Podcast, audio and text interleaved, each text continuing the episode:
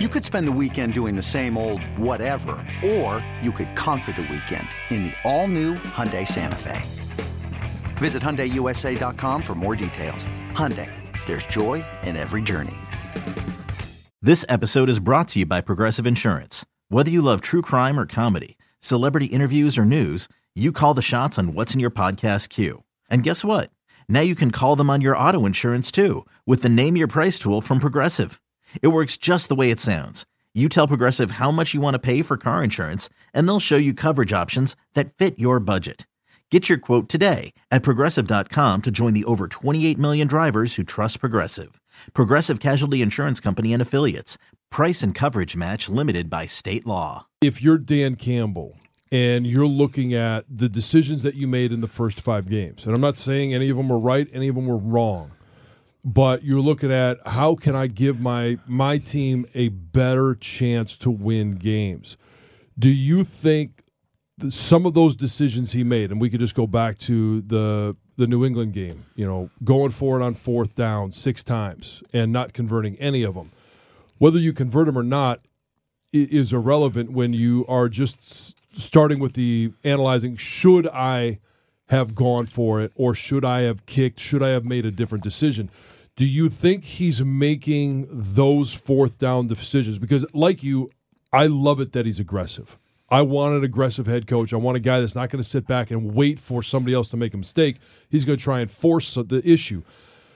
Do you think he's making those because he wants to extend drives and he feels like I have the I have the horses to be able to do it? Or is he making those decisions because he's just gambling and trying to create opportunities because he knows his defense isn't going to make it happen. I think it's probably the latter. Be honest with you, I think that it, it seems like Dan Campbell thinks that he needs a touchdown every single drive to win games. You know what I mean? Yeah. Like that's just kind of the vibe that you get. Like if we go empty possession here, oh man, we could go down 10, oh, we could go down 13, whatever it is, you know what I mean? And I think Yeah. that he has a fear of uh, letting games get away early um, by going empty possessions on offense. Now, you can understand that because Right. certainly this defense has been bad. If but that's his thought process, I'm I'm more okay with the decisions because he's identifying a weakness and Right. trying to you could say be aggressive, gamble, whatever it is to cover it up. Yeah, but with that being said, and I and, and like you said, I mean, we both like the fact that Dan is an aggressive head coach by nature, and I think the players really love it too. You talk to offensive linemen, and they're like, "Dude, we love Yeah. going for it on fourth and one, man. If we can't get one yard, we don't deserve to win this game. You know, we love the fact that coach is putting that trust in us to go, uh, you know, extend the drive. Um, but with that being said, there's also there's times like that New England game, man. It's six to nothing. Like your defense was actually playing pretty good Yeah. in the first half. You got a chance to Cut the lead in half. try a what fifty yard field goal, which in today's 53, I think it NFL, like that should be. You don't want to see a gimme, but that should be a high percentage kick in today's NFL. one that you should have confidence in your kicker of making. Right. And and you say, okay, yeah, we're gonna try it. Hey, best case scenario, boom, we go, you know, we're down six six to three. Okay, we're, we got a chance, man. Our defense playing good, right? We got points on the board. Worst case scenario, you turn the ball over and it goes back for a touchdown, and now you're down 13, right? It's just like decisions like Yeah. that that you, you need to. It, I love the fact that he's aggressive, but I think there's a time and place. I think if you're playing, you know, clearly the the Philly game, the defense wasn't stopping anybody. Clearly the Seattle game, your defense wasn't stopping anybody. When you're going to play, uh, you know, Buffalo, you're going to have trouble stopping them. So uh, those games, I can understand the thought process of, hey, we can't afford any empty possessions. We got to keep this a ball game, and we got to take advantage every time we have the ball. Uh, but there's going to be times where even the Minnesota game, your defense was playing pretty good. I mean, you were shutting them out in the second half until what five six minutes left. Like there's just there's times where you have to feel the flow of the game and trust your defense. Say, you know what, man, I'm going to trust these guys to get a stop. Um, so that that's somewhere that that's that's something I'd like to see him improve because unfortunately.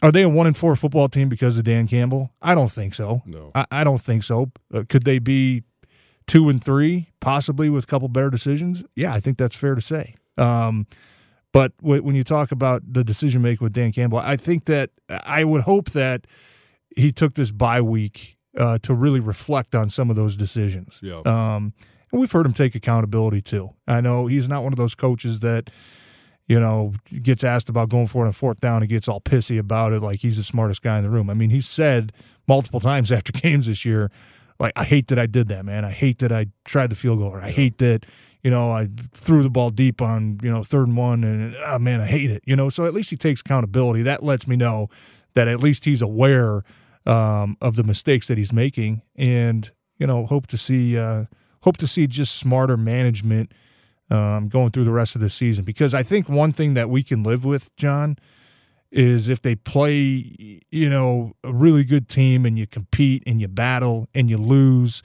but you, you're playing hard and, and hey, look, man, the other team was just too good today. Like you can live with that. What you can't live with is more of the same things that we saw the first five games where Minnesota, man, like that game should have been a win and probably should have been if, you know, the coach didn't make one bad, you know, stupid Right. decision, right? That's just something that I think is going to be tougher to live with if it keeps happening. Right. You don't want it to be lost because of a, a pick six or a return fumble or, you know, mistakes that are made. Yeah. You want it to be simply because the team was better uh, and had more talent. So let's let's finish up this this early edition here this week because we're going to talk at the end of the week more about the Cowboys matchup, the trip to Dallas, and we'll give you a little preview of that later in the week. But You ready? Showtime. On May 3rd, summer starts with The Fall Guy. Let's do it later. Let's drink a spicy margarita. Make some bad decisions. Yes. Audiences are falling in love with the most entertaining film of the year. Fall guy. Fall Guy. Fall guy. That's what the poster said.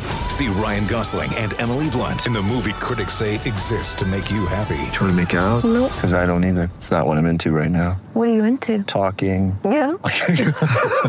The Fall Guy. Only in theaters May 3rd. Rated PG-13. You know, it used to be real easy um, with 16 games to say, hey, you know, split this season into quarters and you got four games in each quarter. Well, we're going to give that first quarter those five games, that extra game. That one's in the bag. They are one and four coming out of that. The next four games, your expectations uh, for this team at Dallas, home against Miami Dolphins, the Green Bay Packers, and then on the road to Chicago after these four games, if it was a four game season, what do you think? What's realistic to think for the Lions? I think two and two is realistic. I, I think obviously, look, Dallas is playing really good football. Um, Miami, will they have Tua back by that point? Uh, you know, I'm counting on it Yeah. because he's already missed the last two games. You get Green Bay and then you get Chicago. I think Chicago is a winnable game. Um, and look, you have two games at home back to back with Miami and with Green Bay. Uh, that's a chance to maybe steal one. You know what I mean? Um, so I think that, and even you know what, like you watch Dallas, and their defense is good, but that's also like that's your strength too. You know, I mean, your strength is your offensive line. Like I can't wait to watch. Penei Sewell and, and Decker and you we were gonna Parsons like battling out at the end of the week, I know we will, but just get too far down little, that road. Little teaser, like I'm, I'm, I'm excited to watch those matchups. But I think they, I think they could potentially match up well with Dallas. You know, I do. Uh, Dallas's offense isn't, you know, super explosive. Will Dak be back? Um, Yeah. We'll we'll talk If about it is, more at the end of the he- week. It yeah, sounds like he- he's leaning that his way. First game back. You're right.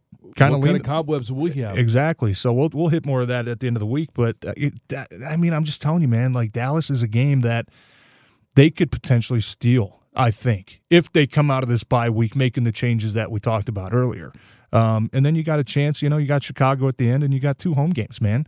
Like you got those two home games. Miami, I mean, they're making a long trip up from the south. You know, Green Bay, we saw what they looked like this past week. I mean, they're they're still trying to figure a lot of things out. So I think there's potential to to maybe uh, you know realistic two and two. John, is that realistic? Yeah. I'm not sitting here saying they can win all four or they should win three out of the four. But at the same time, you could see them, you know, not winning any of those. But I think that uh, to to really show us that you're a different team, I think this next four game stretch here is imperative to how the rest of the season is going to go. If you come out here and lay eggs, you know, this week against Dallas, you lay an egg against Miami, you lay an egg against Green Bay.